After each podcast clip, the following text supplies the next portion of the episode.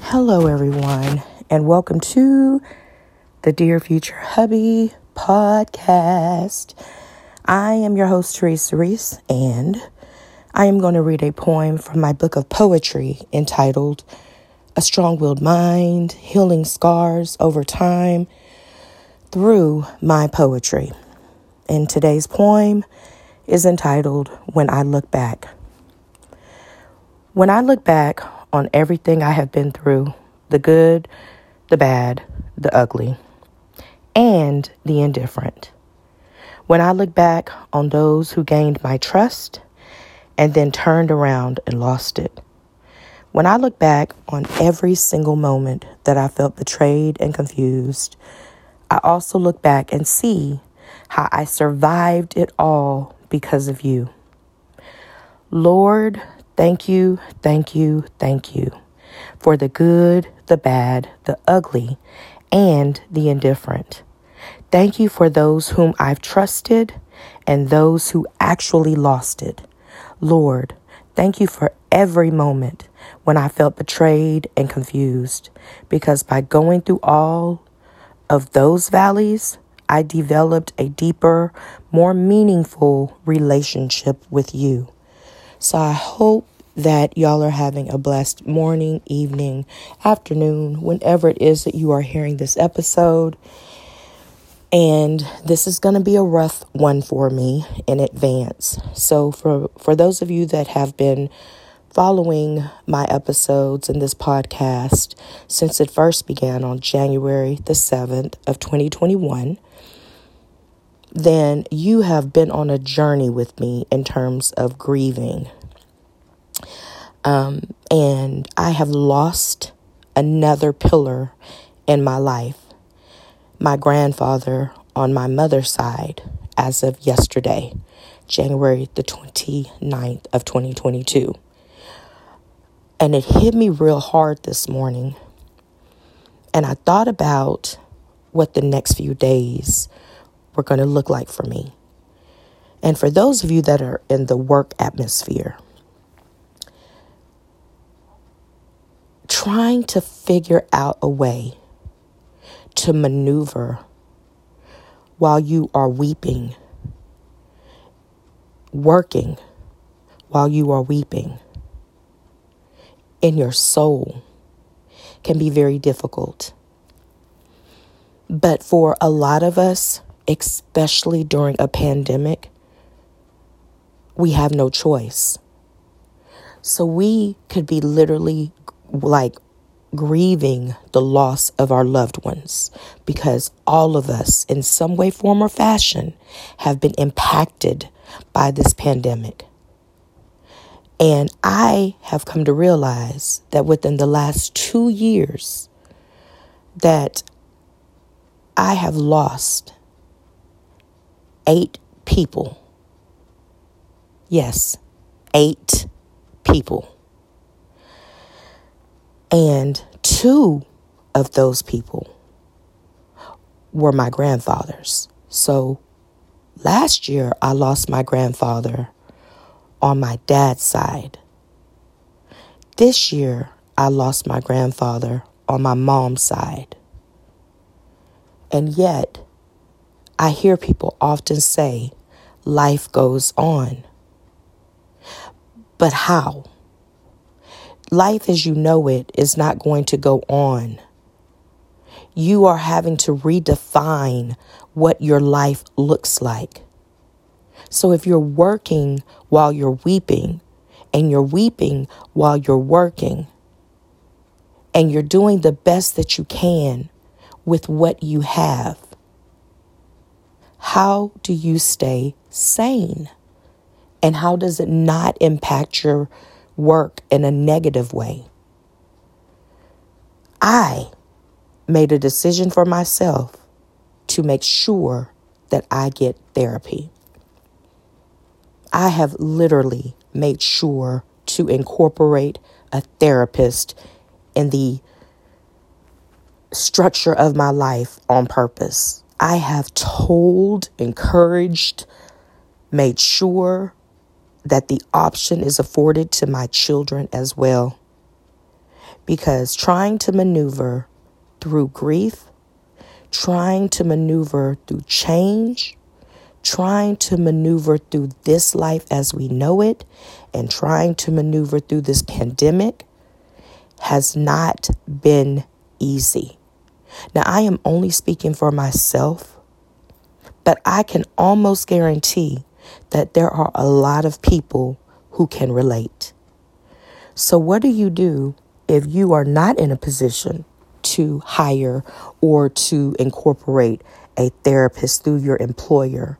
What are you able to do if you cannot get you a therapist or a counselor?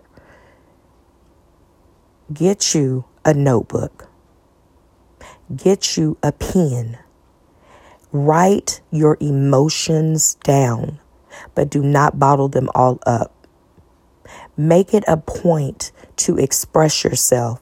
If you feel like there's no one on this planet that will understand the depths of your weeping, the depths of your sorrow, the depths of your pain, write it down. Get it out. Cry if you have to. If your tears fall for two hours, if your tears fall for twenty-four hours, don't judge yourself. Don't beat yourself up for grieving the loss of people that meant the world to you. Allow yourself to mourn. Allow yourself to grieve. Allow yourself to weep. Allow yourself to be human. I encourage you not to become desensitized by the fact that we are losing so many people that we hold near and dear to our hearts, but to find a way to make sure that you maintain your mental health while you are weeping and working. To find a way to make sure that you are being heard, even if you're the only one hearing in your eyes. Write it down. I woke up this morning grief-stricken. And that's the other thing about grief. It hits you in spurts. You don't know when it's going to hit you. You don't know how it's going to hit you. You don't know how losing a pillar in your life is going to impact you. When you realize, I can't drive over to grandpa's house or auntie's house or my mother's or father's house or my uncle's house. I can't call them anymore. I can't have those conversations. Words of wisdom being instilled in me. I've got to recall the conversations that we've had in times past and hope that I remember it correctly, because I can't call this individual any longer and say, Granddad, what did you mean when you said X, Y, and Z? I can't do that anymore because he's passed away. I can't tell him about what's going on in my world and where it is that I don't have clarity, but I really, really need clarity. I need his wisdom. I can't do that anymore. I can't go and watch the Cowboys play. I know a lot of y'all are not Cowboys fans, but I happen to be one, okay? Hey, Dallas Cowboys. I happen to be a Dallas, Dallas Cowboys fan. So therefore, whatever opinion you, you have about them, America's team, keep it to yourself. No, I'm just playing.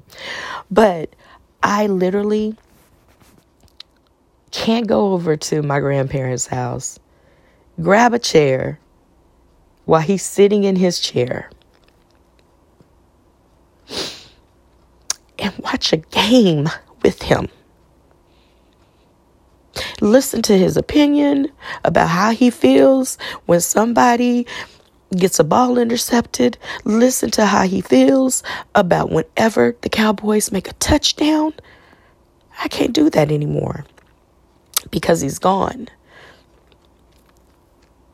I can't go to my other grandfather's house on my dad's side and be like, hey, Grandpa. Hey, Theresa, how you doing? How are those kids doing? Actually, both grandpas will do that. But I can't do that anymore. Both of my pillars, the family pillars, are gone. I heard someone say that when the pandemic hit, I heard someone say, we're all going to be impacted by this pandemic. But just like we don't see death coming our way, we don't know how we're going to be impacted by the pandemic until it happens to us. A lot of people during this pandemic have lost employment. A lot of people during this pandemic, and that's that could be death to them.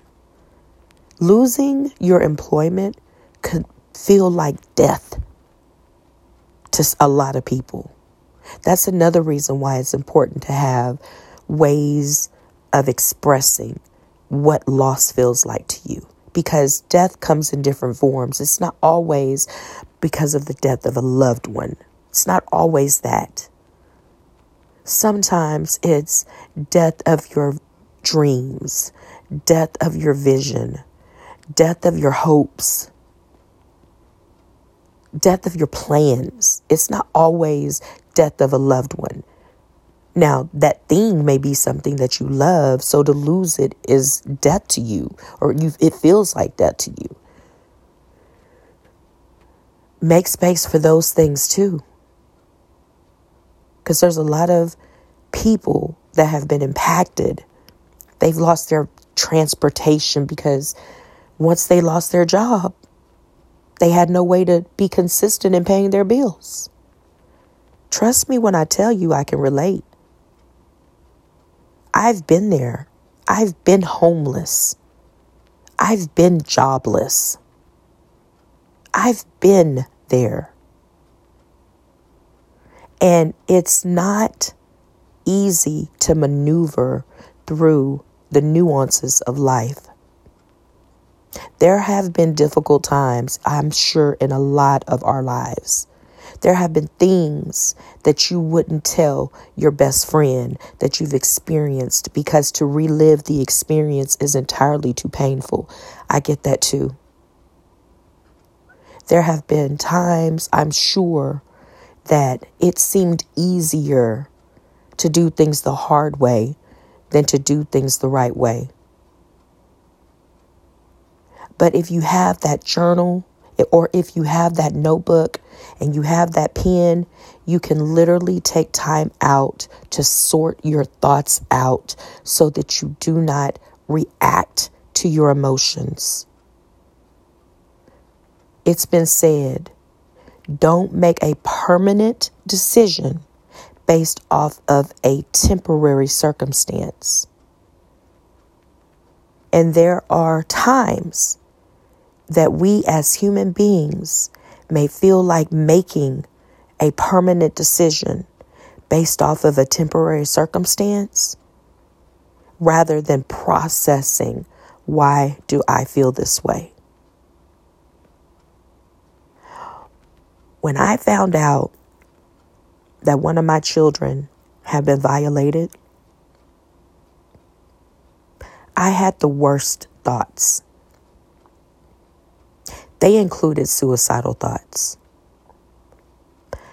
I was very, very, very, very, very, very, extremely, extremely angry at God.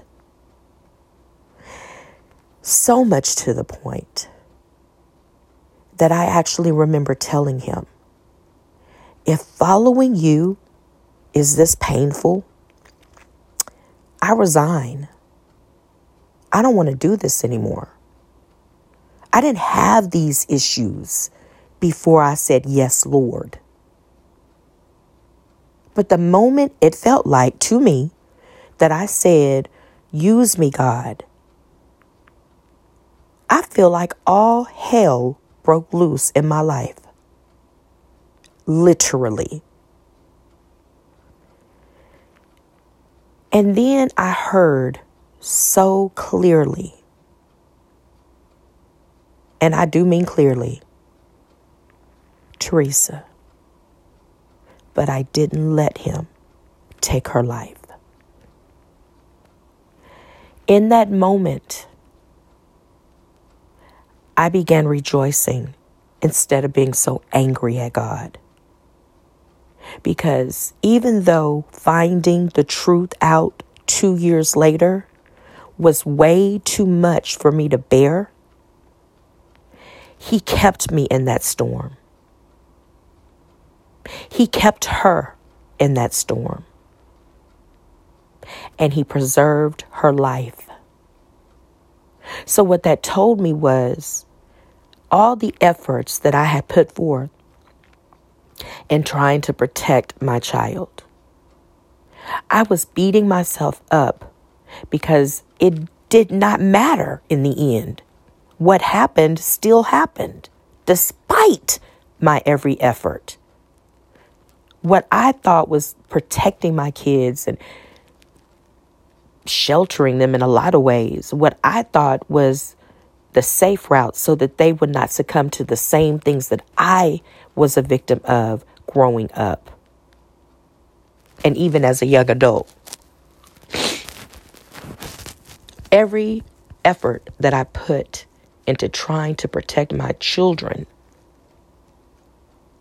after that happened, I realized I'm still human. I cannot control everything.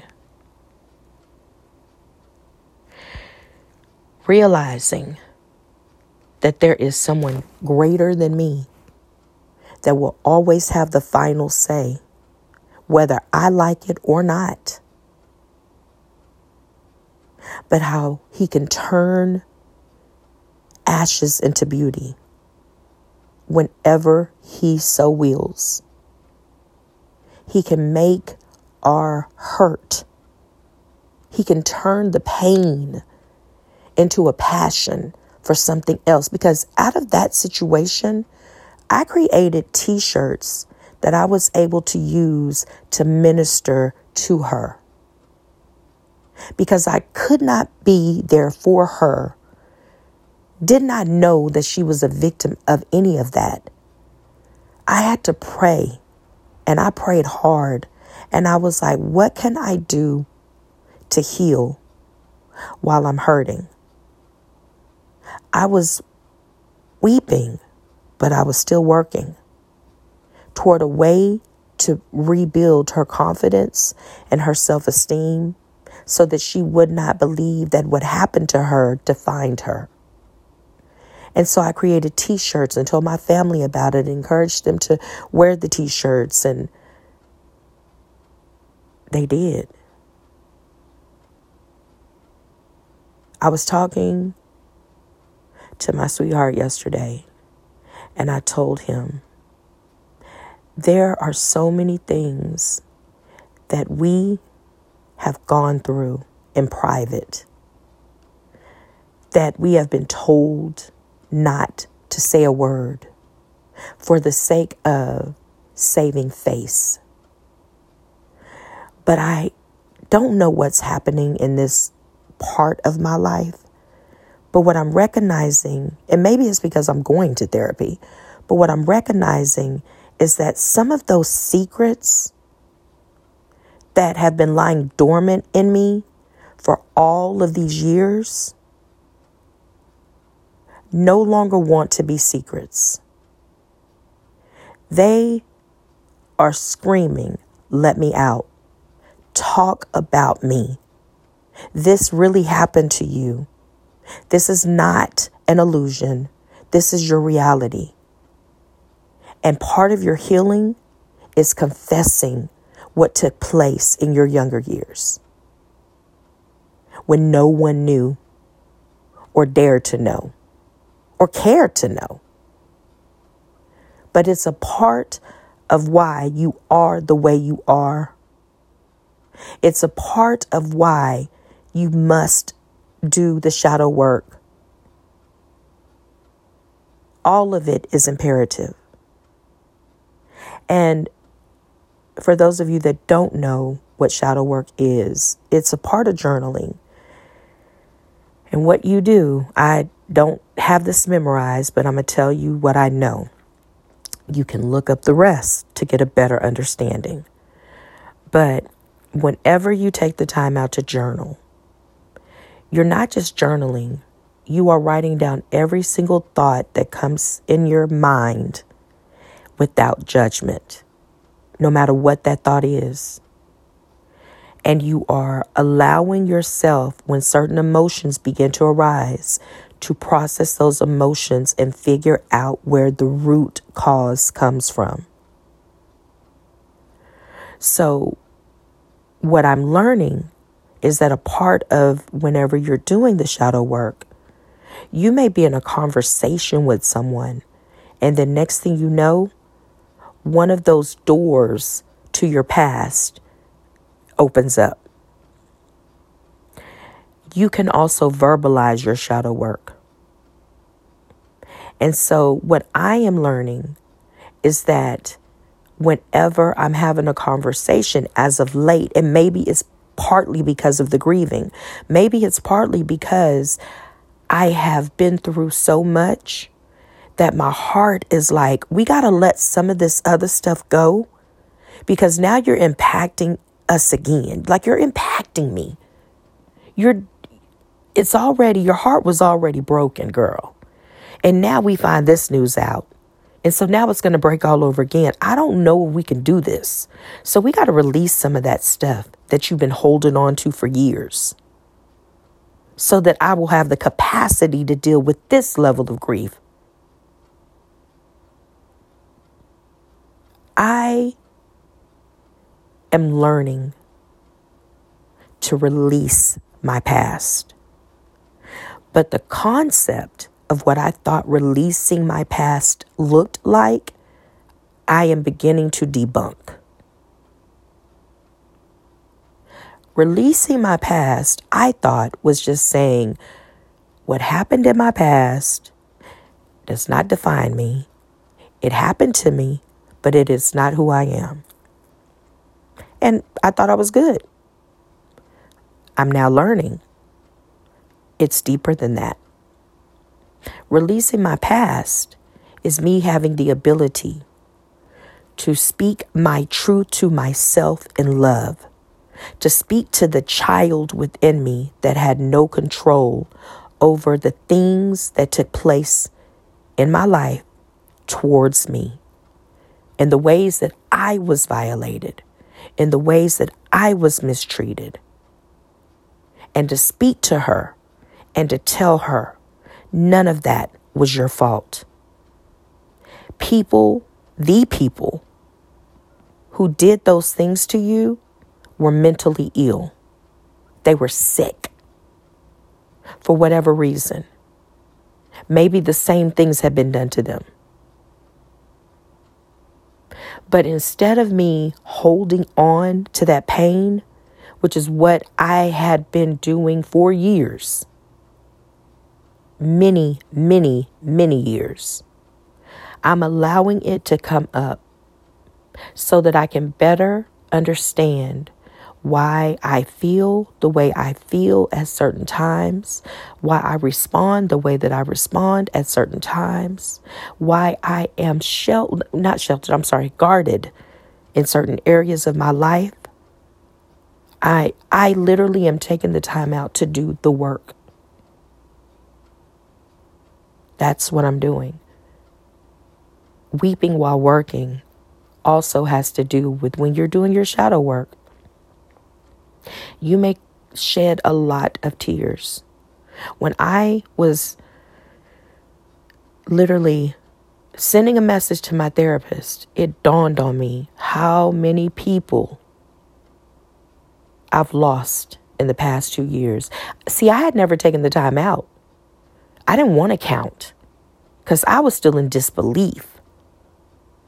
But something happened. I lost my second grandfather. And then all of a sudden, in the wee hours of the morning, I began to weep. Truly, truly weep. And the only thing that I could think of in that moment is, you can't keep this inside any longer. You need to talk about the pain that you've been through in these past few years. You need to talk about how this has impacted you. You need to talk about how this is impacting you right now. Don't hold it in and hide behind a smile any longer. Do the work while you weep. That's a part of healing too. And it's so necessary for me and you. And the reason why it is necessary is because there are a lot of people that are going quote unquote postal because they don't know how to deal with loss. Because they had plans and those plans have been aborted, whether intentionally or unintentionally. That causes soul wounds, y'all. Even when someone passes away, and it's an unintentional loss, that is a soul wound that is impacted upon your heart and your soul. The only way that you're going to be able to truly, truly heal is to talk about it, write about it, pray about it. But to keep it bottled up inside, that is like a time bomb waiting to go off. And you don't know when that is going to happen. So another reason why it is critical for me to get help, because that's exactly what it is. You know, the Bible says pride comes before a fall. It could be that type of fall too. Before you lose it, before you lose your mind, before you have a nervous breakdown. I was told yesterday, and I know it was out of love. You do so much for so many people. I've watched you. I've watched you be there for your friend when your friend lost her spouse. I've watched you be there for your children, no matter which age they are. I've watched you make sacrifice after sacrifice. And I'm just on the sidelines. I'm not doing what you're doing. But you are so much to so many people. What are they going to do if something happens to you and they can't call you any longer? Sometimes you have to just allow them to figure out a different way to have their problem solved. And when I heard those words, I know he was telling me this out of love, but when I heard those words, I literally was like, wow, because the next words that came out of his mouth were, you can't save everybody. And he's right. Maybe a part of me is the way that I am because I know what it felt like to go through what I went through and there was no one present for me. Maybe a part of why I do what I do is so that they don't have to feel that same pain that I felt when I went through very, very traumatic experiences by myself. Maybe there's a part of me that is like, each one, teach one. They don't have to go through this by themselves. I'm here. Let me walk you through it so that you don't have to cry like I cried, so that you don't have to be afraid like I was afraid, so that you don't have to be angry how I was angry, so that you don't have to become bitter like I was bitter. The list goes on. But he's right. I can't save everyone. Right now, my number one objective is to work on me while I weep. To do whatever is required. I don't care if I got to type a thousand words to my therapist a day. I must do whatever is required for me not to take this loss to a level that it doesn't have to go, because I'm surrounded by people who genuinely love me. Because there are a lot of people that when they lose the pillar in their life, they don't know how to function. I remember I was talking to my mom one day, and I was having a conversation with her. We were talking about religion, and she made the comment, because I was like, why did you choose this religion? Of all the religions you could have chose, like, why this one? This just, oof. And she was like, I remember my grandmother. She was the pillar. She's, she's talking about my great-grandmother. Um, she said she was the pillar of the family. And then one day she died. And the whole family went crazy. And she made this comment that I was like, are you understanding what you're saying? She said, the religion that she was in, I followed. But when she passed away and I saw everybody go haywire, I thought to myself, that can't be the true religion. In my mind, I was like, what? But that was how she processed what she experienced. In my mind, I was like, so it never dawned on you or occurred to you that religion had nothing of the sort to do with why your family reacted the way they did. What actually was happening is that everyone grieves differently when they experience a loss. Period and point blank. Not many people, if I'm just completely honest with y'all, when you have a, unless you truly have a rooted relationship with God, there are not many people when they hear that their mother has passed away, that their father has passed away, that their sister, their brother, their child, their grandparent, their, their love, their spouse. There are not many people, unless you are deeply rooted in God, that the very first thought that comes to your mind is God.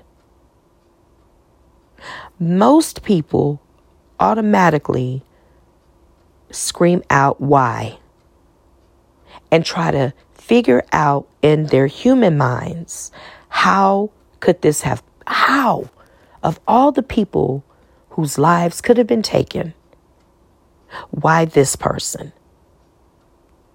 Now, eventually they may get to God, because eventually they may say, why God? Why did you allow this to happen to this individual? Why did it have to happen this way? But there's not a lot of people that that's the very first thing they go to. So if God is not the very first thing they go to, religion ain't going to be the very first thing they go to. This is just really in my opinion, only in my opinion. They're probably going to go to sex, alcohol, a strip club, whatever it is that they feel can, quote unquote, drugs. They're going to go to something that they can can quickly get to try to numb the pain. They're not going to be thinking about God. I hate to say this, y'all, but this is this is really truly what I believe. And the reason is because in a lot of people's experiences, well, when I pray to him, it's not an immediate response. I need an immediate response to help me deal with this pain. Now, for those of you that are deeply rooted in the Word of God, your response may be a little bit like, Lord, give me a word, give me a word. And I'm not being funny, I'm being honest. But when you get that word, you will ask how to apply the word. Everybody is not at that level. And a lot of times we got to meet people where they're at. They may never get to that level. Just meet them where they're at. One plants, another waters, God gives the increase. I didn't really, really want to be as transparent as I have been. But I think it's necessary. I believe it's necessary. Because there's so many people that are suffering in silence. We put the makeup on. We put, I'm talking about women, men too, because I, you know, men do it too. Some of them. And, but we put the makeup on. We get our hair done, nails done, everything did. And our heart is bleeding. We're weeping silently. We're broken. So many thoughts are running through our heads, like on a regular basis. There's a lot of you that are listening to this that they don't even know, you don't even know how your rent is going to get paid this month or next month, actually, because this month is, well, some of y'all, it could be this month still. I know this is January the thirtieth of twenty twenty-two. At least I believe it is. Yeah, it is. So some of you are like, how am I going to pay my rent? Still trying to figure it out. I'm lifting you up in my prayers. I've been there too. And some of you are trying to figure out, how am I going to pay my rent on February the first? Some of you are like, I've been living in my car for the past six months and nobody knows it. I've been close to that. I was put in a situation where me and my children were told that we had to leave where we were staying. And the person that had told us, evi- I mean, initially, that we could stay there, changed their minds, which, you know, technically they have the right to do. But these were individuals that nobody saw that coming, including my children. That caused trauma because we went from having a roof over our heads to being homeless for five weeks. I was weeping while working at my full-time job, and only a select few knew that I was homeless. A select few who are still friends with me to this day. And when I was going through that process, there were many, many sleepless nights because I was like, how? When? I need help, Lord. I don't know how this is going to get done. But there was one particular person I'll never, ever forget. She knew what I was going through, and this was my aunt. She knew exactly what I was going through. And she would call and check on me. And every, every, I was taking it day by day, literally day by day. And because I had an eviction, it was harder for me to find a residence, a permanent residence. And so one day she called me, and I was going through the process of working on a plan. And she was listening to me, knowing all of the details, knowing how I ended up where I was at, knowing knowing it. I mean, because I'm, again, I'm very transparent. So as we're having this conversation, she stops me dead in my plans and says, God is with you. I said, huh? She said, God is with you. She calls me sweetness. That's what my auntie calls me. She's like, sweetness, God is with you. My Aunt Tina. So when she said that, I was like, huh? She said, you are making a plan B in the midst of your storm. I'm listening to you. And you are making a plan B. Well, if this fails, Auntie, I'm going to do this. And if this fails, then I'm going to do this. So I'm going to go apply here. And she was just listening to my plan of action. And she said, he's with you because I know all that you've been through. And with all that you've been through, a lot of people walking in your shoes would have lost their minds. I have no doubt about that.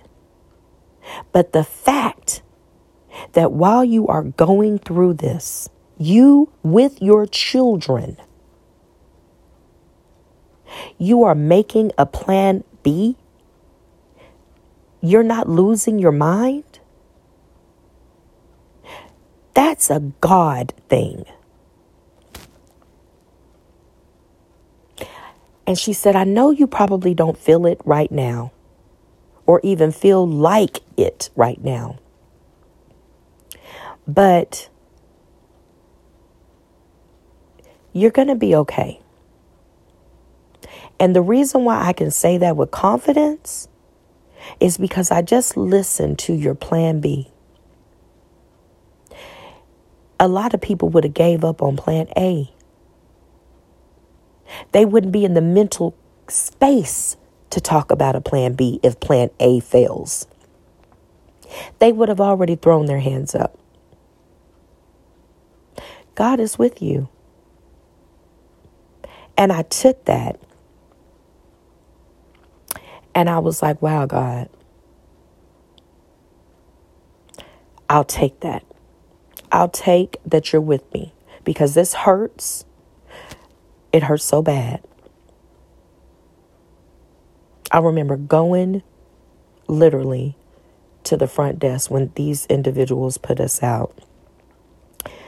And I remember trying to reason with the head of the household. And I was threatened instead of. And, and the thing that I didn't, I couldn't understand was, what did we do to you? Because all I tried to do while we were there was love and make sure that y'all didn't have to lift a finger. So it was hard for me as well as my children to process what was really taking place.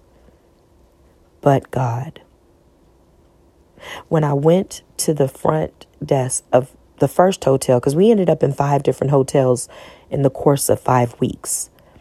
But when I went to the first hotel, the very first one, the man was telling me how much it would cost to stay there. And I had a nervous breakdown right at his counter. It was hard for me to process that the very people that you believe will never leave you or forsake you do exactly that. And at the lowest of times. I was actually in college at that time. And eventually I had to make a decision and I had to drop out of college. Now, I did go back and I did get my associate's degree in paralegal studies, but the process was so painful. I was weeping while working. Weeping while working. Because even though the people on the outside that didn't really know my truth couldn't see because I was always smiling, my heart and my soul was weeping. I've been betrayed so many times in my life. There have been so many Judases in my life where they kiss me on one cheek and next thing you know, I'm being literally crucified. And I have to go through that more times than I can count. I don't know what God is building me for. I don't even know who God is building me for. But it's something he must want me to share with someone. So the, the, the being silent, keeping secrets, that's just something I can no longer do for the sake of my mental health. I lost my grandfather. It hurts to the core and the depths of my being.